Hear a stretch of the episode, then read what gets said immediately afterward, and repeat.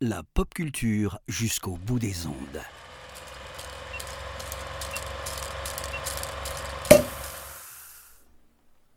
Bonjour à toutes, bonjour à tous. Bienvenue dans ce 15e numéro du calendrier de l'après de l'apéro ciné. Aujourd'hui, nous arrivons à la moitié de ce calendrier. Et pour ce nouveau numéro, on remonte loin, on remonte au 19e siècle, en 1898 plus précisément, car en effet, le 15 janvier 1898, parut la pièce de théâtre qui, à ce jour, est la plus vendue en France. La pièce de théâtre, peut-être la pièce de théâtre la plus connue pour les Français, c'est en effet le 15 janvier 1898 que Edmond Rostand publiait, euh, vous l'aurez compris, Cyrano de Bergerac, sa pièce la plus célèbre.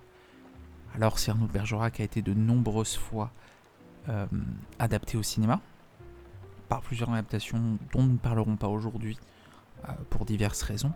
Aujourd'hui, je vous propose de parler d'un film plus récent qui parle non pas de l'histoire elle-même, mais de comment elle a été écrite. Je vous propose de voyager dans l'univers d'un des metteurs en scène euh, parisiens de théâtre les plus euh, en vogue depuis quelques années à Paris. Je vous propose de voyager dans l'univers d'Alexis Michalik et dans son premier film, Edmond. Alors, euh, Edmond, on l'a dit, voilà, c'est l'histoire d'un jeune Edmond Rostand en 1897, du coup, euh, qui va écrire euh, qui va écrire une pièce euh, qui va par la suite lui donner une postérité à tout jamais, mais qui va va subir en elle-même beaucoup de, désagréments. Ça va être une, un vrai chemin de croix pour l'auteur. Et Alexis Michalik, dans une version romancée de cela, nous propose de suivre l'écriture par Edmond Rostand euh, de cette pièce. Alors la première raison de découvrir, euh, de découvrir euh, Edmond, c'est pour la mise en scène d'Alexis Michalik. je vous l'ai dit en préambule, Alexis Michalik qui vient du théâtre. Et Edmond, avant d'être un film, c'est une pièce de théâtre. Justement, qu'Alexis Michalik adapté en 2016 au théâtre du Palais Royal, quelques années après. Le film sort fin 2018, début 2019. Quelques, années après, il va l'adapter en film. Et ça se ressent énormément euh, sur la mise en scène d'Edmond, le fait que Alexis Michalik vienne du théâtre.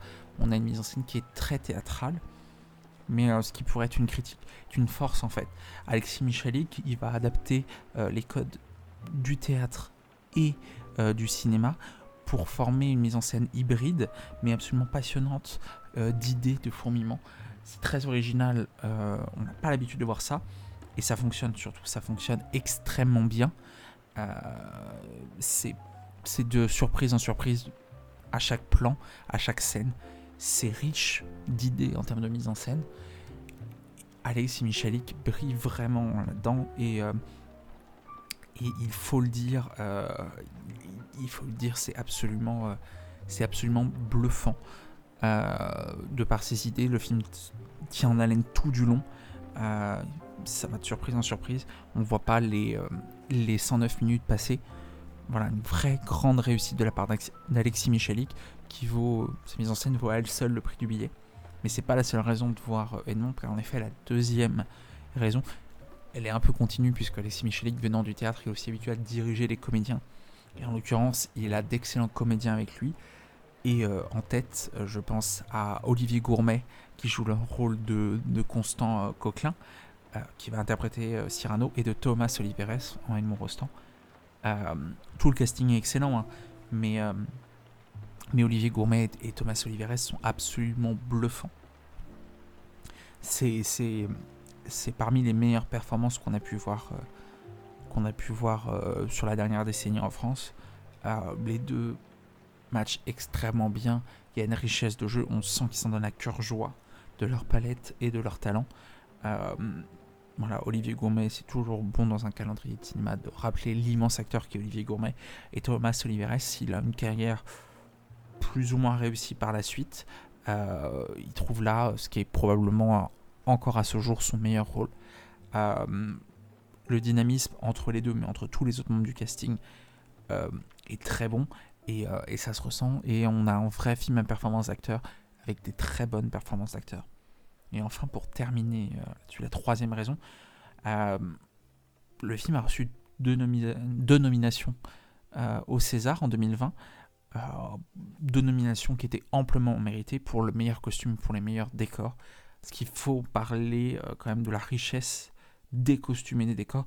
On est sur quelque chose d'époque, on sait que c'est, ce sont une période faste, riche, et, euh, et l'équipe technique, euh, Thierry Delettre au costume, euh, Frank Schwartz et Gilles en la direction artistique, euh, vont vraiment s'en donner à, à, cœur joie. Le, les décors sont sublimes, les, les costumes sont magnifiques, on, on, a une richesse, c'est un vrai plaisir de voir, de voir le film évoluer dans, dans de telles dans une telle direction artistique. C'est vraiment une franche réussite.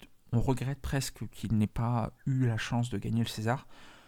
S'il en est, ça reste quelque chose d'excellente facture que l'on vous invite à découvrir ou à redécouvrir. C'était donc trois raisons de voir ou revoir Edmond d'Alexis Michalik.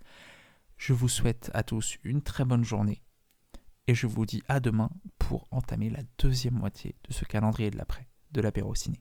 À demain.